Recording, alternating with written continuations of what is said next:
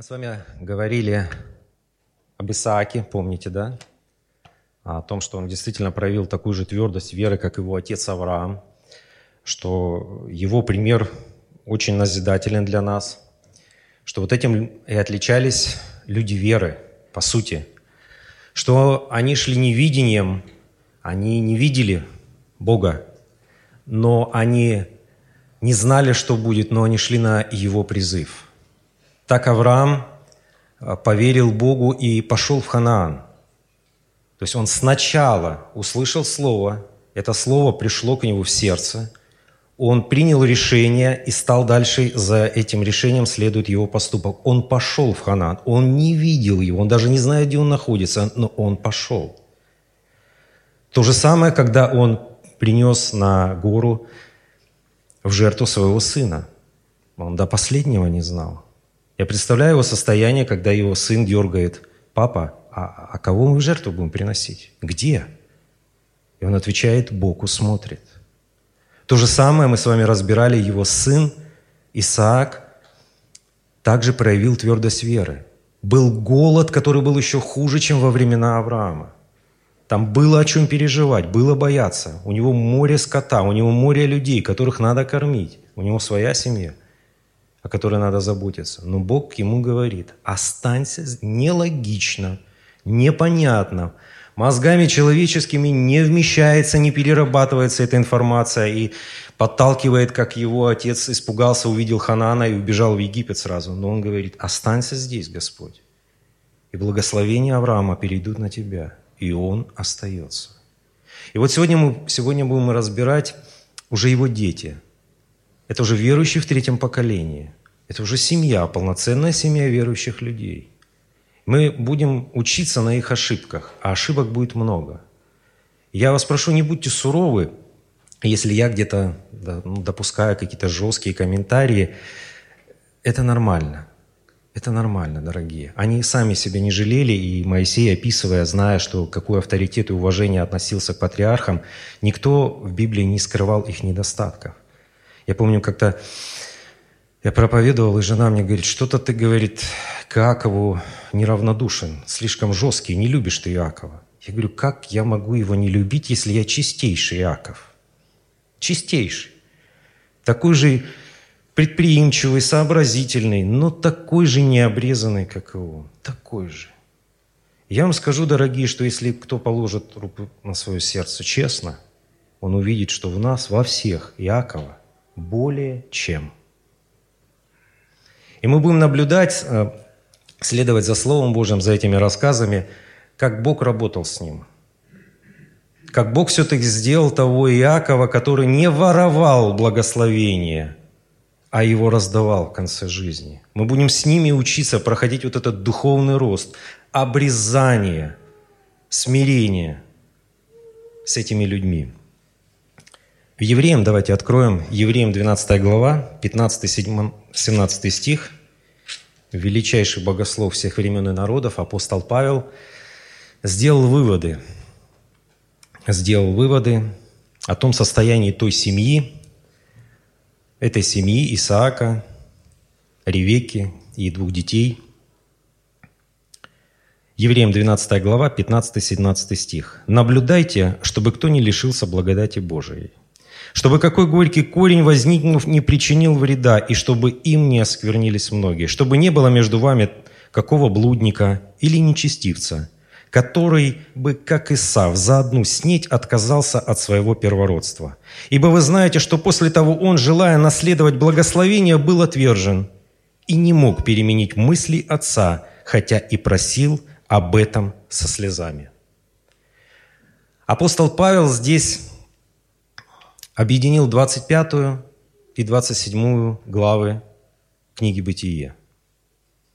Но он привел такой неутешительный вывод, что дети, рожденные в семье верующих людей, дети, рожденные, казалось бы, в семье отца, у которого просто твердость веры примером является для нас, могут потерять благодать могут быть отсечены от Царствия Божьего. Могут. И сегодня мы посмотрим на корень этой проблемы, 25, 27 главы. Почему это произошло? Кто виноват? Сам Исав? Или мы, родители, где-то не проявили чуткости к Духу Святому? В чем причина этой ситуации? И еще раз повторю, не будьте суровы. Все эти уроки, которые проходили патриархи, дорогие, даже если они не сдали этот тест, этот экзамен, это было все равно уроком для них. И это урок для нас. Поэтому мы никого ни в коем случае не осуждаем, мы покрываем все любовью, но мы учимся на их ошибках, чтобы нам сохранить у нас в семье наших детей. Итак, 25 глава. Все эти события начинаются в конце 25 главы. С 21 стиха. «Молился Исаак Господу о жене своей, потому что она была неплодна. И Господь услышал его, и зачала Ревека, жена его. Сыновья в утробе ее стали биться. И она сказала, если так будет, то для чего мне это? И пошла вопросить Господа. Господь сказал ей, «Два племени в чреве твоем, и два различных народа произойдут из утробы твоей. Один народ сделается сильнее другого, и больший будет служить меньшему. И настало время родить ей, и вот близнецы в утробе ее. Первый вышел косматый весь, как кожа косматой, и нарекли ему имя Исав. Потом вышел брат его, держась рукой свою за пету Исава, и наречено ему имя Иаков. Исаак же был 60 лет, когда они родились. Вот несколько стихов, но мы уже можем сделать выводы о огромном долготерпении Исаака Ревеки. Так вот, 21. «Помолился он, и она зачала, и через 20 лет родила». Я понимаю, что в те времена люди можно смело умножать на 2 или делить на 2, потому что жили практически в два раза больше, чем сейчас современные люди. Но даже 10 лет ожидания чего-то на молитву – это нормально для людей веры. Поэтому, дорогие, этот пример долготерпения себе так отметочку, заметочку поставьте в сердце – Дальше мы видим, что идет борьба. Борьба между братьями уже началась в утробе матери. Борьба не на шутку такая, что Ревека испугалась, она побежала вопрошать Господа, побежала ли к пророку или пророчице, потому что она была в ужасе. Это как же так? Что ж там тварь сходит? Что ж дальше будет, если я еще уже такое вот, я уже боюсь? Помолился муж, и она зачала, и побеж... так зачала, что побежала к пророку. Что ж дальше-то делать? Вот это благословение – мы видим, что родились два брата, близнецы. И совершенно различное описание. Один красный, весь кожа косматый, волосатый, грубо говоря, а второй э, уже держал за пяточку. И поэтому имя ему э, Иаков. По-еврейски это звучит Якоб, но происхождение имени происходит от э, еврейского слова «акеф» – это пятка – а потом будет глагол «акав» – это держащийся за пятку. То есть мы видим, что он вроде бы и старший брат Исав, но это все условно. На самом деле там минуты его старшинства, а может и секунды. Раз держался за пятку, может он сразу и вылетел за ним. Давайте дальше. Дальше будет интереснее. Дети выросли. Вот так вот одной строчкой в Библии, может, сразу десятки лет пролетают. Дети выросли, и стал Исаав человеком искусным и в звероловстве, человеком полей, а Яков человеком кротким, живущих в шатрах. Дословно слово «кроткий» а, переводится «миролюбивый», «невинный», а, тихий, спокойный. То есть он на самом деле, мы с вами когда говорили об Исааке, помните, да, у него черта характера была такая благословенная черта, он был миротворцем. Он всегда избегал конфликтов прямых, он не ввязывался в них, он отходил от них на безопасное расстояние, хотя имел силу и имел чем ответить. И вот Иаков на самом деле удивительно, но он наследует характер отца, такой же миролюбивый, избегать конфликтов, прямых, по крайней мере. Исаак, ну вывод, смотрите, какой дает нам Писание. Исаак любил Исаака, Исава, потому что дичь его была по вкусу его, а Ревека любила Иакова. И сварил Иаков кушанье, и Исав пришел с поля усталый. И сказал Исаф Иакову, дай мне поесть красного, красного этого, ибо я устал. От всего дано ему прозвище Едом. Но Иаков сказал, продай мне свое первородство. Исаф сказал, вот я умираю, что мне в этом первородстве? Яков сказал, поклянись же мне теперь. Он поклялся ему и продал первородство свое Иакову. И дал Иаков Исаву хлеба и кушанье из чечевицы, и он ел, и пил, и встал, и пошел, и пренебрег Исав первородство. И здесь мы видим очень важный прецедент. Один брат покупает, думает, вернее, что покупает первородство, а второй с легкостью продает. То есть человек через вот эту вот и Павел, вся 12 глава, начиная вот с 15 стиха и до конца, до 27 стиха, говорит о том, что мы можем потерять спасение, чтобы мы держались благодати, мы держались Бога двумя руками. Здесь мы видим, почему он приводит пример Исава, что человек вот так вот с легкостью, вот просто с легкостью, вот надо и все, хочу и все.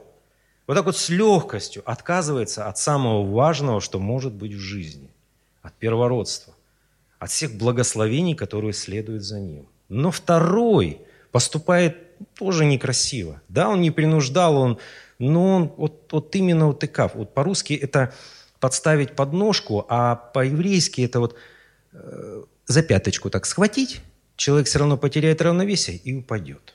То есть он воспользовался слабостью, воспользовался ситуацией и купил. Ну, как он думал, купил. К сожалению, вы уже давно в церкви и прекрасно понимаете. Мы иногда родители, иногда дети, которые вот наши дети верующих родителей, ДВРовцами еще их обзывают, что автоматически спасение не передается. Не передается. Наши дети, к сожалению, иногда не понимают еще вот этой глубины. Они не прошли исп... не потому, что у них нет веры, или она какая-то слабая, немощная. Нет, просто их вера еще не претерпела достаточно испытаний, чтобы закаляться, возрастать в терпении, иметь опыт какой-то. А, они еще не понимают глубину вот этих слов Христа, что Царствие Божие усилием берется. Поэтому в наших евангельских церквях мы стараемся крестить уже детей, которые выросли, которые делают вот именно этот осознанный шаг, понимая, что они, решая сейчас креститься, будут всю жизнь следовать за Христом. Это очень важно. И здесь ситуация простая. Мы видим, что Исаав просто вот так с легкостью берет и рубит. Рубит вот эту пуповину благословений, пребывания в Божьем народе. И дальше, 26 глава, мы с вами читали, помните конец, что он взял двух жен. Мы читать не будем, но вернемся к этому, это очень важно. То есть он полностью ушел в мир, он ушел из церкви. Все, его это не интересует, он живет своей жизнью, абсолютно. Он взял двух жен хананьянок. Авраам посылает за женой для Исаака за три девять земель, чтобы привести Ревеку по откровению очень далеко, чтобы ни в коем случае не э, иметь ничего общего с хананеями, чтобы они ни в коем случае не стали наследниками обетования хананеи. А Исаф легко и просто – Опять то же самое, что мы сейчас видели э, с похлебкой. Хочу и возьму. Вот хочу и все. Надо. Все. Желание плоти просто закрывают разум, закрывают все остальное. Хочу. Все.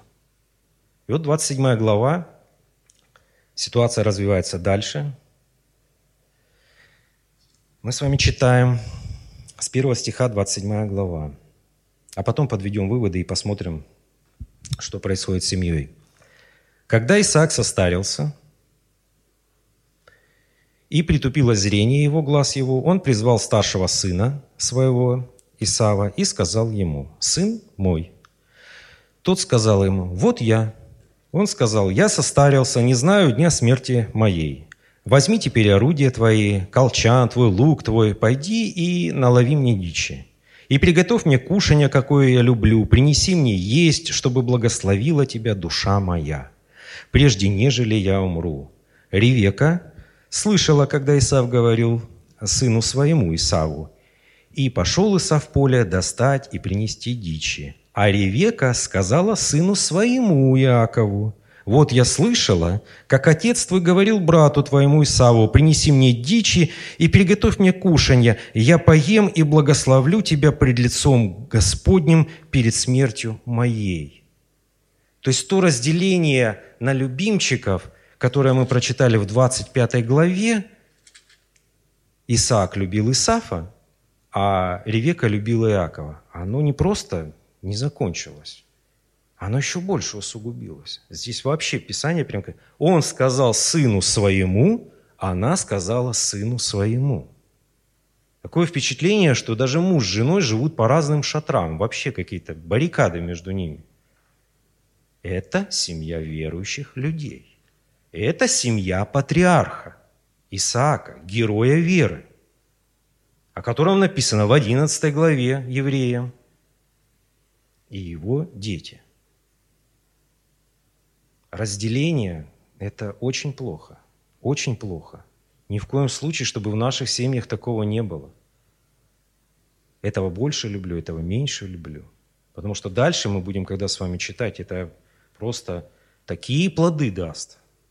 Это разделение, которое мы, они выросли в детях, оно просто в Иакове так этот посев вырастет, что от него будут страдать все.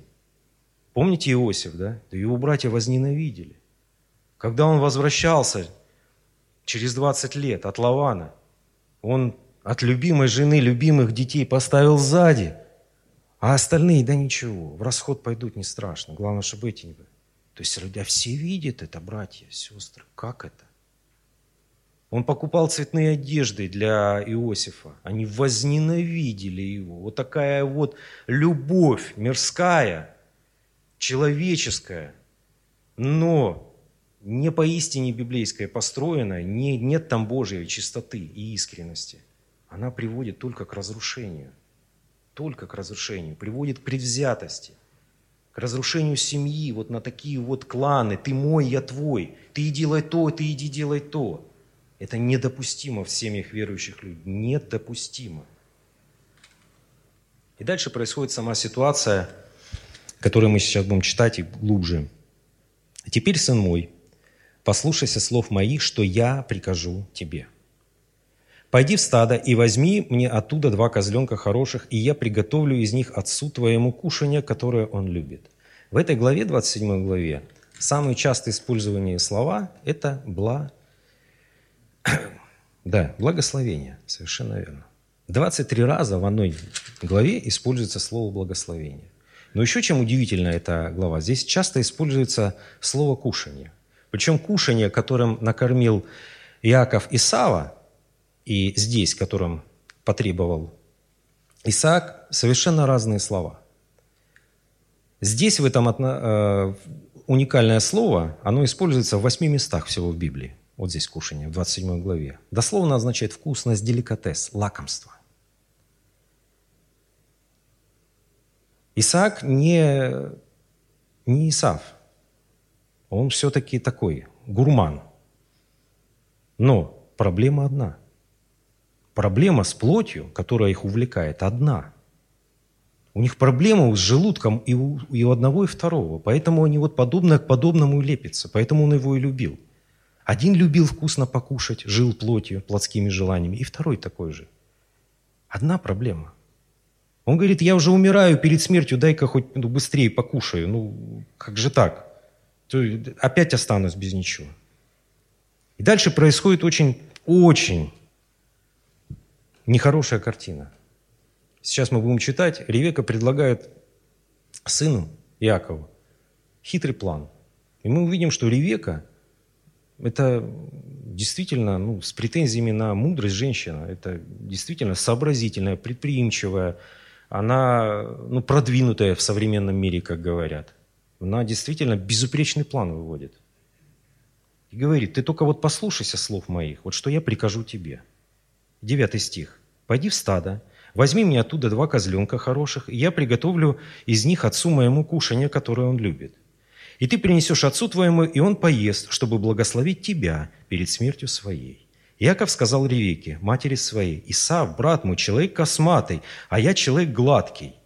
Может статься, ощупает отец мой, я буду в глазах его обманщиком, и я наведу на себя проклятие, а не благословение». То есть он переживает, ну, мама, как же так? Ну, а если вскроется обман? Ну, как это?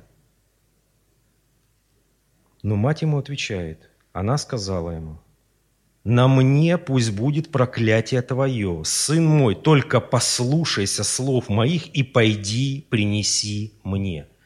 Почему Ревека с такой вот легкостью переступает вот эту вот черту и даже такими словами не боится на себя взять, говорит, пусть будет проклятие даже на мне, но только эти делай.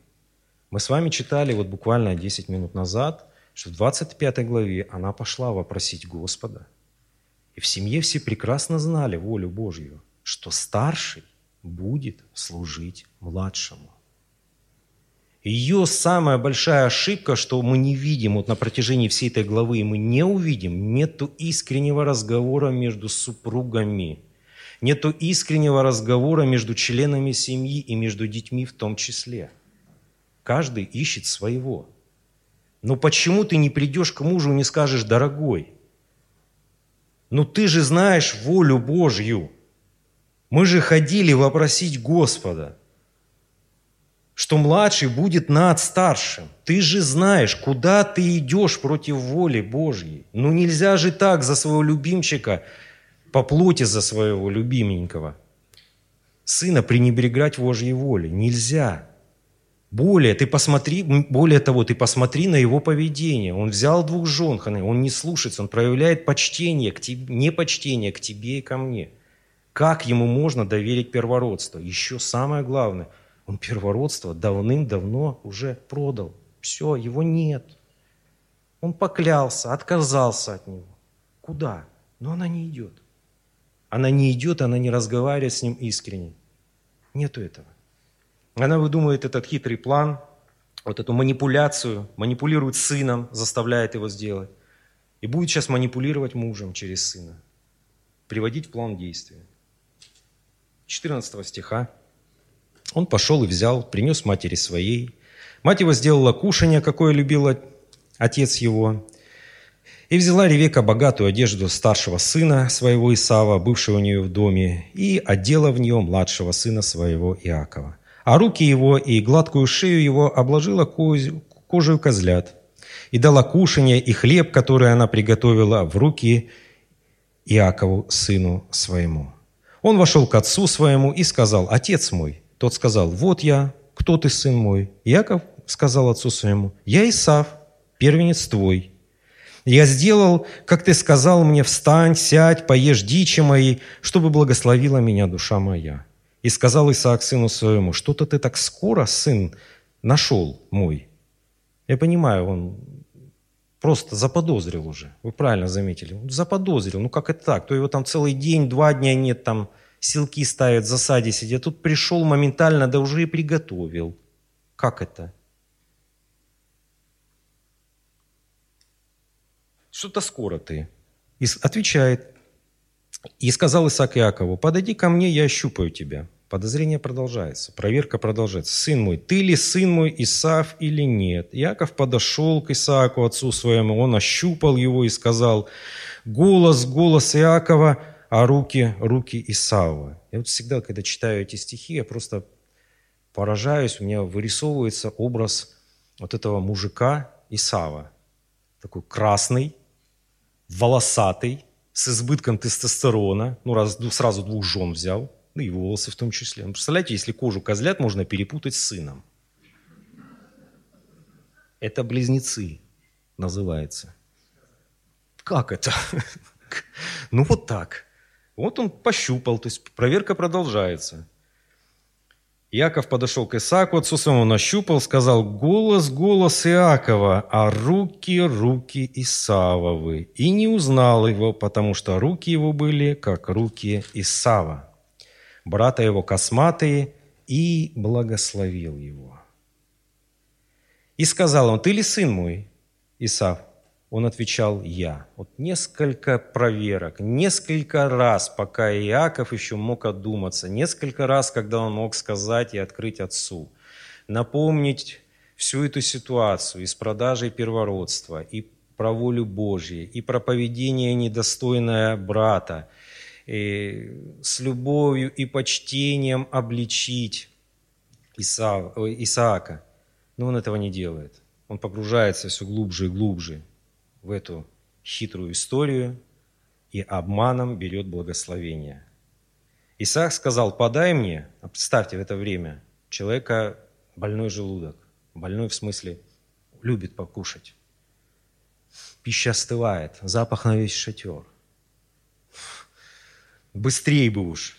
Исаак сказал, подай мне, я поем дичи сына моего, что благословила тебя душа моя. Иаков подал ему, и он ел, принес ему вина, и он пил.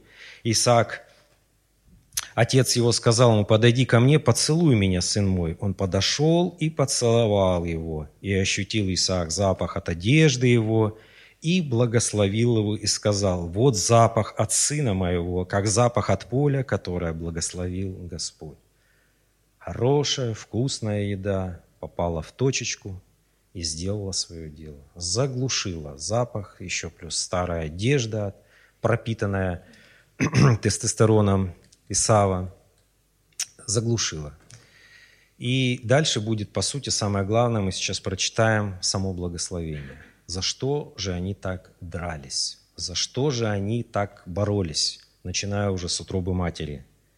«Да даст тебе Бог от росы небесной и от тука земли, и множество хлеба и вина, да послужат тебе народы, да поклонятся тебе племена. Будь господином над братьями твоими, и да поклонятся тебе сыны матери твоей, проклинающие тебя прокляты, благословляющие тебя благословенны. Благословение состоит из трех частей. Первое – это одним словом можно сказать – изобилие. Чтобы был мир над головой, хороший урожай, просто изобилие в его доме. Второе – это власть. Это власть, это наследство, потому что первородный наследовал гораздо больше долю, ну даже не в доле дела, а именно во власти. Власть была основным как бы рычагом, потому что это формирует отношение к тебе, к твоей жене, к твоим детям. Это очень важный инструмент. Ну и третье, самое главное, Возможно, и я даже уверен, что Яков еще не понимал глубину вот этого благословения. Помните, мы первый раз с таким благословением встречались, когда Авраама благословил Господь. Это 12 глава, 3 стих. Что благословляющие тебя будут благословлены, проклинающие тебя будут прокляты. Говоря восточным языком э, того времени, по сути это означало так, что Господь будет другом твоих друзей и будет врагом твоих врагов.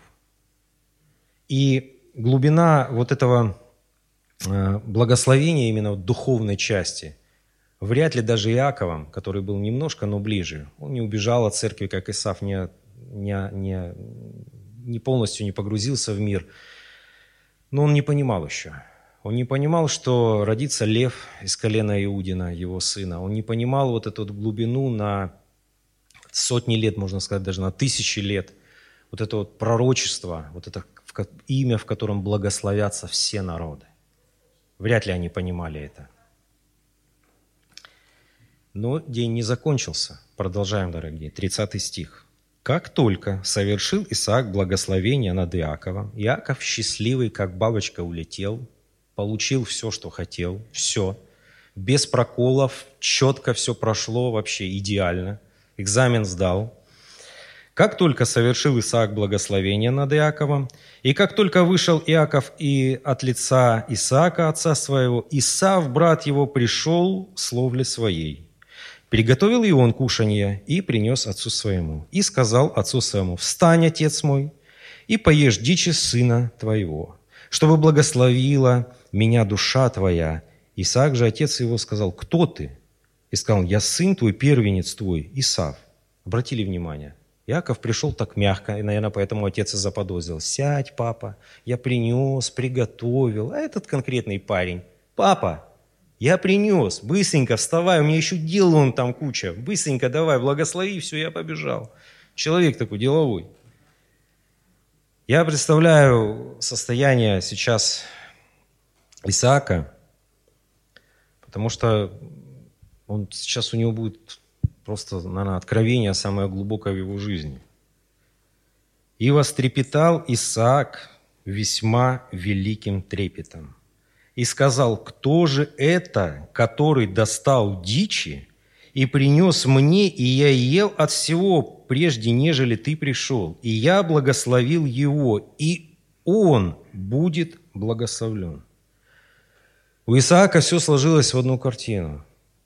Вот эти слова, которые здесь у нас написаны, «вострепетал великим трепетом». Это нормальная как бы форма для еврейского языка. Они для усиления каких-то сцен, для усиления и понимания, что это очень важная кульминация. Повторяли слова подряд. Помните, как Иисус говорил, «Истина, истина говорю вам». Здесь тоже были руки, руки Исавы. Ну, голос, голос, голос Исава, но а, а, руки, руки другие. То есть это нормально для еврейской литературы. Если дословно перевести на русский язык, то это было, звучало так. Содраз... И, и... Исаак содрогнулся от страха с великим ужасом. То есть такие слова, если придете домой по симфонии, кто любит глубже копать, увидите, что Такие слова использовались, когда человек приближался к Богу, в его присутствие. Моисей описывал такими словами свое состояние на горе. Когда приходила какая-то смерть, дышала уже там затылок, когда приходили какие-то ну, очень серьезные испытания, и просто приходил великий ужас в жизнь человека. То есть он не просто ужаснулся от того, что он понял и так быстро догадался и раскрыл обман. Нет. У него пришло осознание – он вспомнил слова жены, которые, видимо, не раз говорились, что воля-то Божья вообще-то, что младший будет над старшим. Он все понял, что здесь рука Божья над всей этой ситуацией, что Бог даже использовал их слабости, плотские вот эти вот слабости Исаака, плотское христианство, ну, как минимум, так мягко скажем, Ревеки и Иакова – чтобы выявить эти проблемы, показать, от чего им нужно очищаться. Потому что дальше мы с вами будем читать, каждый заплатит свою цену. Это ж все не пройдет для них даром. Не пройдет. Иаков на 20 лет попадет в рабство к своему дяде. Потом, когда он будет возвращаться, мать своими неправильными поступками, манипуляциями – такой страх в него посеет. Помните, да, эту картину в 30 главе, как он возвращается? Он закидал брата подарками, взятками, можно легче так сказать, откупом. Он трясся. Он опять совершает ту же ошибку. Он любимых детей ставит сзади, чтобы могли, если что, убежать вперед остальных. Как пушечное мясо. Его трясет. Не пройдет это все даром. Принцип сеяния и жатвы никто не отменял. Он был, есть и будет. Исав, выслушав слова отца своего, поднял громкий и весьма горький вопль и сказал отцу, «Отец мой, благослови меня». Но он сказал, «Брат твой пришел с хитростью и взял благословение твое». И сказал Исав, «Не потому ли дано имя Иаков, что он запнул меня уже два раза, он взял первородство мое, и вот теперь взял благословение мое, и еще сказал он, неужели ты не оставил мне благословение? То есть отсюда мы видим со слов вот прямой речи Исава, что продажа первородства не была секретом в семье. Об этом все знали. О воле Божьей все знали. Но все равно Исаак совершает эту ошибку. По плоти своему любимчику, сыну, хотел передать. Он попытался пойти против воли Божьей. Не получилось. Но мы смотрим поведение и Исава. Что он хочет? Он хочет Божье благословение. Причем Божье Слово там уже нет. Ему нужно просто вот, благословение, власть, управлять братом, вот эта вот проблема очень серьезная, кстати, я вам скажу. Как болеет этим современная церковь, я вот христианское телевидение даже не могу по этому смотреть. Вот люди вроде начинаешь общаться, здравая церковь, казалось бы, чему учат. И э, вот эти приземленные ценности, поиск земного счастья, вы знаете, самое страшное, он проецируется и на будущее. Да, люди живут э, будущем, что они будут э, спасены, будут воскресены, что они попадут э, в небесный Иерусалим. Но мотив попадания в небесный Иерусалим, я говорю о верующих людях, в больших церквях, не встреча с Господом и служение Ему, а наконец-то я избавлюсь от своего мужа пьяного, каждый день вижу его. Наконец-то я избавлюсь от своего артрита и от своей гипертонии. Там же не будет слез, плача, болезни, там никто не будет умирать. Понимаете? Вот эти приземленные ценности, вот это когда отрывается от Божьего благословения, именно благословение, когда люди превращают вот эти вот святые слова в элементарное насыщение плоти, которое Исав «хочу и надо, и возьму», уже влияют и на богословие современных церквей. Люди так не готовы ко встрече с Господом, не размышляют об этом, что самое главное – это встреча с Господом там, на земле. С чем ты к Нему придешь? что мы служим Ему здесь и будем служить Ему там. А это приложение уже, что там идеальный мир, не плач, не слезы и вечная жизнь. А люди наоборот упрямо якорятся в эти земные ценности и этим живут. Что вот там наконец-то у меня будет все, свобода от того-то, свобода от того-то, и я буду там порхать как бабочка. Это трагедия. Исаак отвечал Исау, вот я поставил его господином. Дальше идет прямое пророчество, жесткое, отрезвляющее пророчество Исаака. Исаак отвечал Исаву, вот я поставил, обратите внимание, после того, как ему пришло откровение, как он вострепетал, как он почувствовал, что он чуть не натворил своей плотью. Он говорит Божье благословение сейчас на сыну своему, любимому сыну уже ничего не преломляя, излагает Божью волю на тысячи лет, на целый народ. Исав – это отец Идумян. Он говорит, Исаак отвечал, «Вот я поставил его господином над тобой, и всех братьев его отдал ему в рабы, одарил его хлебом и вином. Что же я сделаю для тебя?» Но Исав сказал отцу своему, «Неужели, отец мой, одно у тебя благословение? Благослови меня, отец!» И возвысил Исав голос и заплакал. И отвечал Исаак, отец его, и сказал ему, вот, от тука земли будет обитание твое, и от росы небесной свыше. И ты будешь жить мечом твоим, и будешь служить брату твоему. Будет же время, когда воспротивишься и свергнешь иго его с выи твоей. Это маленькое время придет во времена Ирода Великого. Ирод Великий не был евреем, он стал во главе Иудеи, будучи идумянином. Это был жуткий человек. Жуткий. Он убил свою жену только потому, что она была последней из рода Маковеев, царского рода того времени. Он убил своего сына, когда донесли ему, что сын пошутил там, что когда вот он будет царем, то есть подумал об этом, что угроза его царства. Мы прекрасно помним, как он поступил с младенцами. Помните Вифлееме его окрестность, когда ему доложили, что родился Христос? Человека просто жалость отсутствует. Просто кровью заливал любое восстание, которое было у него. Жуткий человек. И вот это время, историки говорят, что вот это вот короткое время, когда Идумянин был над Палестиной, над всей Иудеей. И 41 стих показывает нам, во-первых, очень важный как бы 37-38 стих, когда Исав, казалось бы, заплакал. И можно понять, что ну, он же раскаивается. Благодать это же, благодать это же милость. Он же раскаивается, Бог должен простить. Но благодать и прощение приходят э, тогда, когда человек действительно ищет этого когда человек понимает, что он дальше должен двигаться к Богу, и он живет на Божьих условиях, а не на своих. С Исаом все гораздо хуже. Во-первых, мы заметили с вами, что ему нужно только благословение, Божье ему не надо, ему только слово благословения надо, которое измеряется земными ценностями, земными единицами измерения. Вторая проблема, что э, он, э, ему Бог не нужен – Ему Бог не нужен. Он хочет жить своей жизнью. Ему просто нужны вот блага, власть, богатство и все. Бог ему не нужен, чтобы мы понимали, что это не та благодать, а, вот, которая вот Бог должен простить. Здесь, по сути, вседозволенность. И дальше следующие его слова просто подтверждают, что он уже осознанно выбрал другой образ жизни.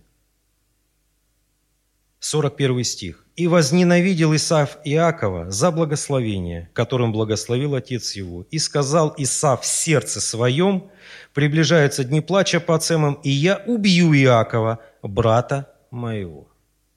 Дальше его слова просто подтверждают, что все, он избрал другой образ жизни, он абсолютно в другом измерении. Он не просто отсечен от Божьего народа, он уже идет против Божьего народа. Это противление в нем уже начинает вылазить наружу. И пересказаны были Ревике слова Исава, старшего сына, и она послала и призвала младшего сына своего и сказала ему, «Вот Исав, брат твой, грозит убить тебя». Ревека серьезно восприняла эту угрозу, она, зна, она все-таки мать. И она прекрасно понимает, что Исав который всю жизнь провел на охоте, для которого убить это просто пустить стрелу или что-нибудь сделать, это вообще элементарно. Она понимает, что она уже натворила, начинает осознавать. Но Ревека есть Ревека. У нее всегда есть выход из любой ситуации. Ее сообразительность, опять ее сердце пытается сейчас эту решить и эту проблему. И теперь, сын мой, послушайся слов моих. Встань, беги к Лавану, брату моему, в Харан. И приживи у него несколько времени, пока утолится ярость брата твоего. Пока утолится гнев брата твоего на тебя, и он позабудет, что ты сделал ему, тогда я пошлю и возьму тебя оттуда. Для чего мне в один день лишиться обоих вас? Обоих вас, потому что если бы Исав убил при живом отце Иакова, его бы побили камнями, его тоже ждало наказание. И сказала Ревека Исааку, в жизни приходит к мужу, и опять начинается тот же самый театр. Нету никакой искренности, нету никакого обоснования на основании Слова Божьего, нету вот этого искреннего разговора между супругами. Опять манипуляция. И сказала Ревеку Исааку, «В жизни я не рада от дочерей хитейских. Если Иаков возьмет жену из дочерей хитейских, которую вы из дочерей земли, то к чему мне и жизнь?» Все, вот я умру. Если еще Иаков тут ассимилируется с хитянками, все, все, я умру. Опять ее как бы манипуляция сыном, ты иди делай то-то, то-то и манипуляция Исаака. Потому что через Исаака действительно не перепрыгнуть. Есть его благословение, есть его финансовая поддержка. Все-таки глава семьи он. Без него никак. И вот она сеет это в сына, вот она сеет это мужа. Она, когда говорила, что дословно надо перевести по, «поживи у Лавана, брата моего, несколько времени», дословно слово «времени» переводится с еврейского «дни». Она думала, ну это вот днями исчисляется. Так, сейчас немножко отправлю и все. Но что человек сеет, то он и получит. С лукавым по лукавству его. Больше она сына не увидит. Это она думала, сейчас отправлю его к Лавану, пересидит, и все будет хорошо. Иаков тоже так спокойно к этому относится. Ну что я тут всех объяковил, тут мама мне такую школу дала. Что там, ну пойду там, и все нормально. Он просто еще не знал, что скоро познакомится с маминым братом, где мама просто рядом не стоит, отдыхает. Тот быстренько Иакову объяснит, что евреи им даже в подметке не годятся. Он, Лаван быстренько станет таким камешком для обрезания и для притирания характера. Он действительно станет, Бог будет использовать Лавана для обрезания Иакова, для совершенствования Иакова, для возрастания Иакова – для очищения от этого плотского, плотской веры, которая управляет им сейчас, да вообще всей семьей управляет. Единственный один Исаак отрезвел. И в следующей главе мы сейчас уже будем заканчивать. В следующей главе он уже другой Исаак. Он возвращается к тому Исааку, которого мы читали в 26 главе, герою веры. Он все понимает, у него все... О чем это нас учит, дорогие? Чему мы можем из этой истории Какие выводы подчеркнуть для себя, для своей семьи, для изменения отношений, может быть, в доме своем? Ну, во-первых, мы заметили с вами, что Исав, Иаков, дети уже в третьем поколении верующие, уже, ну, не дедушка Авраам. Уже у них происходит серьезная проблема. Когда вот Александр Юрьевич проповедовал, и мы с вами говорили, есть Авраам, и его богословие исчисляется просто ну, несколькими словами. «Да будет воля твоя». Принцип жизни Авраама. Был дядя Лот, у которого был другой принцип жизни. «Да будет воля моя». Но вот Иаков посередине, вот это дитя плоти, он говорит, «Да будет воля моя, Господи». Помните, когда он пришел к отцу, отец говорит, что ты быстро вернулся? Он говорит, Господь твой послал мне навстречу. То есть без вот этого осознанного он использует имя Господа, но опять как? Использует для себя.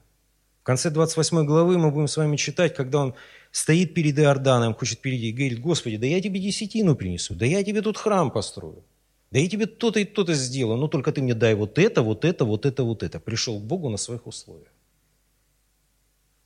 Вот такой Иаков.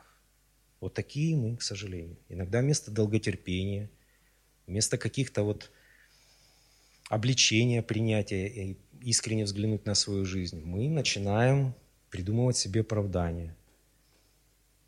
Если Авраам пошел в Ханаан, не зная, куда идет, не видя его, но идет на зов Божий по воле Бога, то его наследники, пропитанные вот Иаковом, Моисей, подошли когда к Ханаану, послали разведчиков.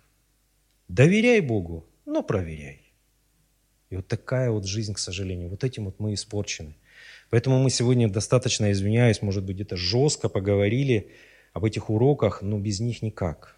Без них никак мы видим, что Исав, с ним все просто и понятно. Он просто выбирает другой образ жизни. Он уходит из семьи, по сути, начинает быстро свою, вопреки воле родителей. Он уходит в мир, уходит из церкви. С Иаковом все сложнее гораздо. Он еще как-то пытается, пытается и, и имя Бога упоминает. Он, э, э, по крайней мере, держится за благословение двумя руками. Пусть не тем методом, пусть, может быть, мама его неправильному научила методу, что для достижения вот своей цели любые методы хороши, но он, по крайней мере, дорожит этим. Пусть у него вот искаженное понимание Божьей воли, но раз есть Божья воля, я должен быть старшим, ее добиться надо любым путем. Но он, по крайней мере, какая-то ценность, он хоть что-то понимает. И Бог будет с ним дальше работать. И Вторая очень как бы, важный вывод, дорогие, мы увидели с вами невооруженным взглядом ошибки родителей. Вот это разделение в семье, этот любимчик, этот нелюбимчик привело к плохим последствиям в будущем.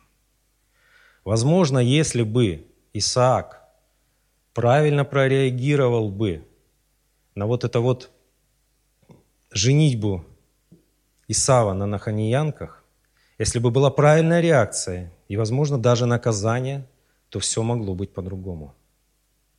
Но он не проявил никакой реакции. Удивительно, вот я всегда думал, вот, ну, материнская любовь, да, она аж ослепляет. Земная, вот материнская, вот такая на грани инстинктивного любовь, она ослепляет. Я сам был свидетелем, помню, был суд над одним мошенником. И так получилось, что на суд пришли его мама и его сестра. А я ее с детства знаю, сестру. В школе вместе учились. Мы так обрадовались, на суде встретились, но мы по разной баррикады. Я потерпевший, а она сестра этого мошенника. И как бы разговорившись, потом радость там улетучилась через несколько минут, и она говорит, ну, ты же понимаешь, он там не виноват, это вот обстоятельства, там вот это государство виновато. Я говорю, ты, ты чего? Ты мне веришь, говорю? Я тебе всю жизнь знаю, как, какие обстоятельства. Он мой коттедж один продал вот этот людям, а вот этот коттедж продал вот тем людям. Он мое взял и перепродал другим людям. Какое государство? Он чистый мошенник, кидало. И мне-то что тебе врать? Да нет, ты не понимаешь, и все, и все, вот все, вот эта предвзятость. Что бы ни натворил вот тот любимый, все. Вот эта извращенная, вот эта инстинктивная любовь наша человеческая, к сожалению, закрывает действие вот истины нашей. А иногда детям надо сказать «нет» для их же блага. Потому что дальше, помните историю Давида и Весолома? Герои веры это, – это, это только первый вот сигнал.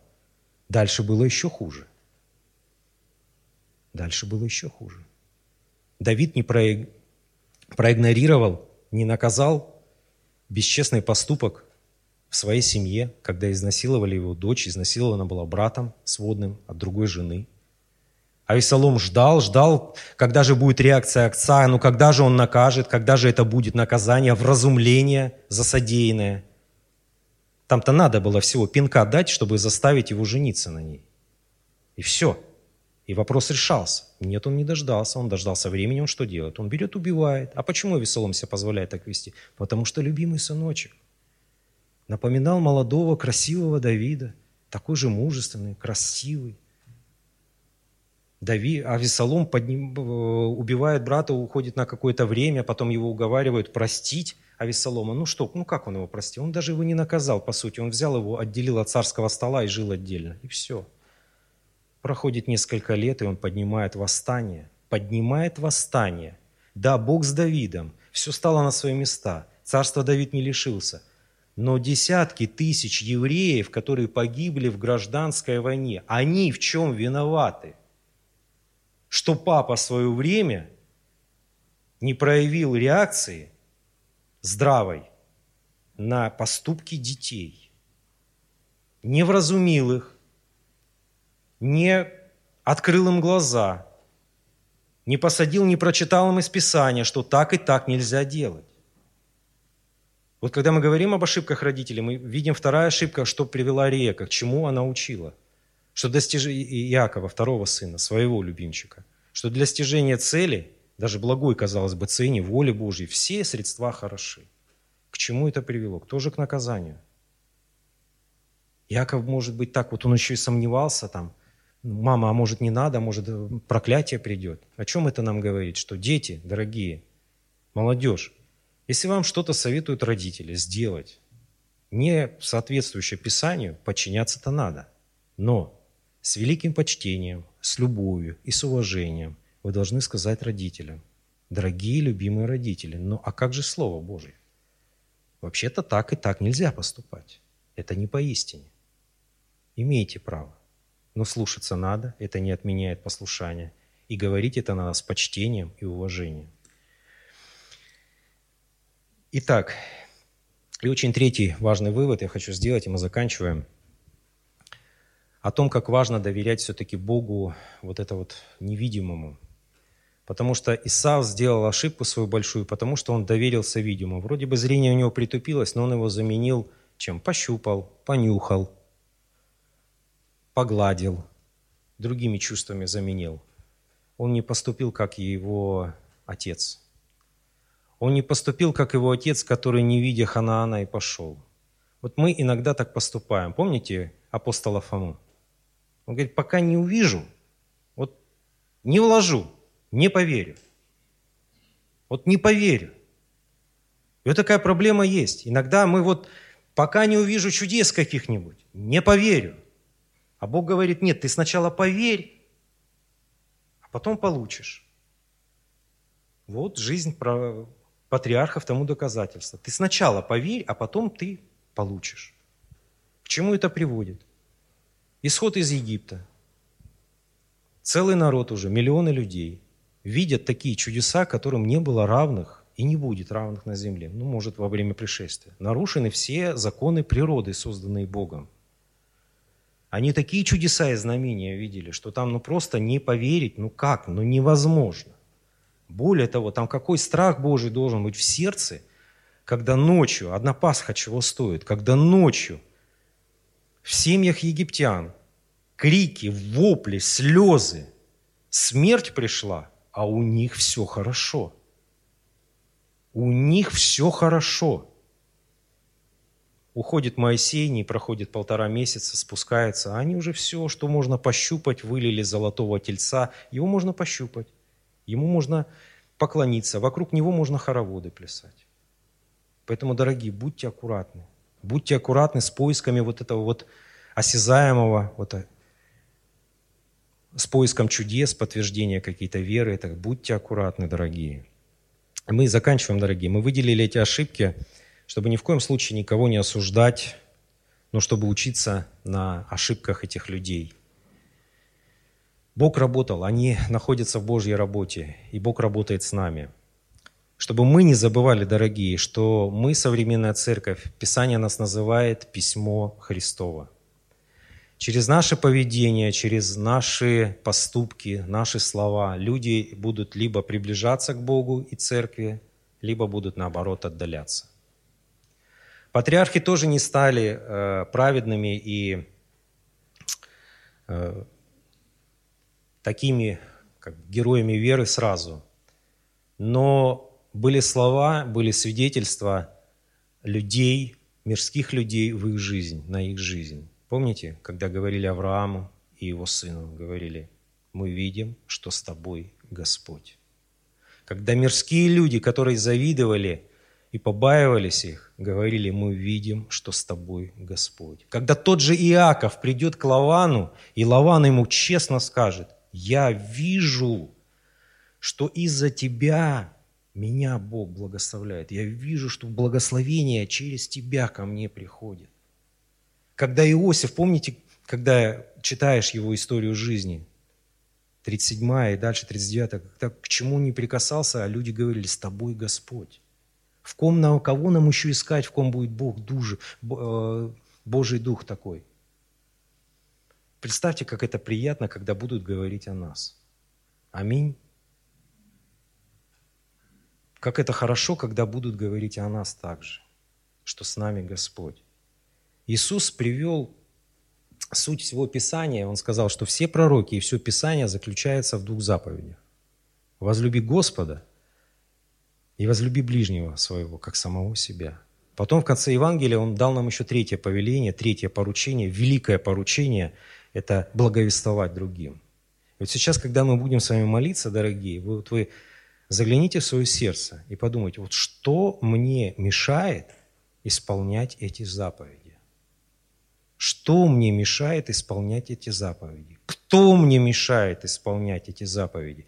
Ведь все проблемы, о которых мы сейчас с вами прочитали, они возникли у людей по одной простой причине, что кто-то, кого-то или что-то поставил на первое место, а Бога задвинул на второе.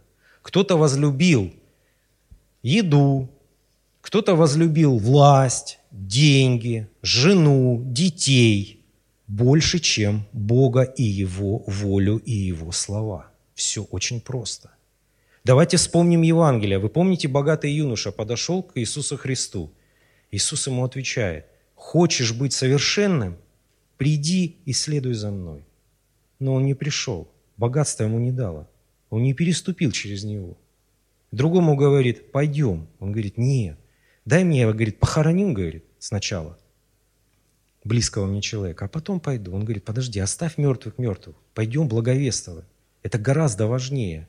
Он, нет, нет, я пойду похороню. Другому говорит, пойдем. Он говорит, нет, я потом пойду. Вот так дословно написано, я потом пойду. Я сначала пойду прощусь со своими родными, дела все там доделаю, а потом пойду.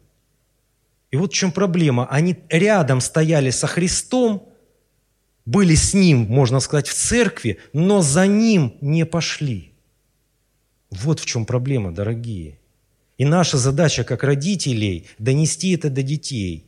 И наш пример жизни по слову, вот эти вот усилия идти в гору, что Царство Божие усилием берется, не, не дается автоматически спасение нашим детям. Но от нас, от родителей, зависит, какой мы пример им подаем. У них автоматически в разы, в разы больше шансов быть спасенными, если они будут видеть в доме искренность, искренний разговор между супругами, покаяние, возможно, мы все несовершенны.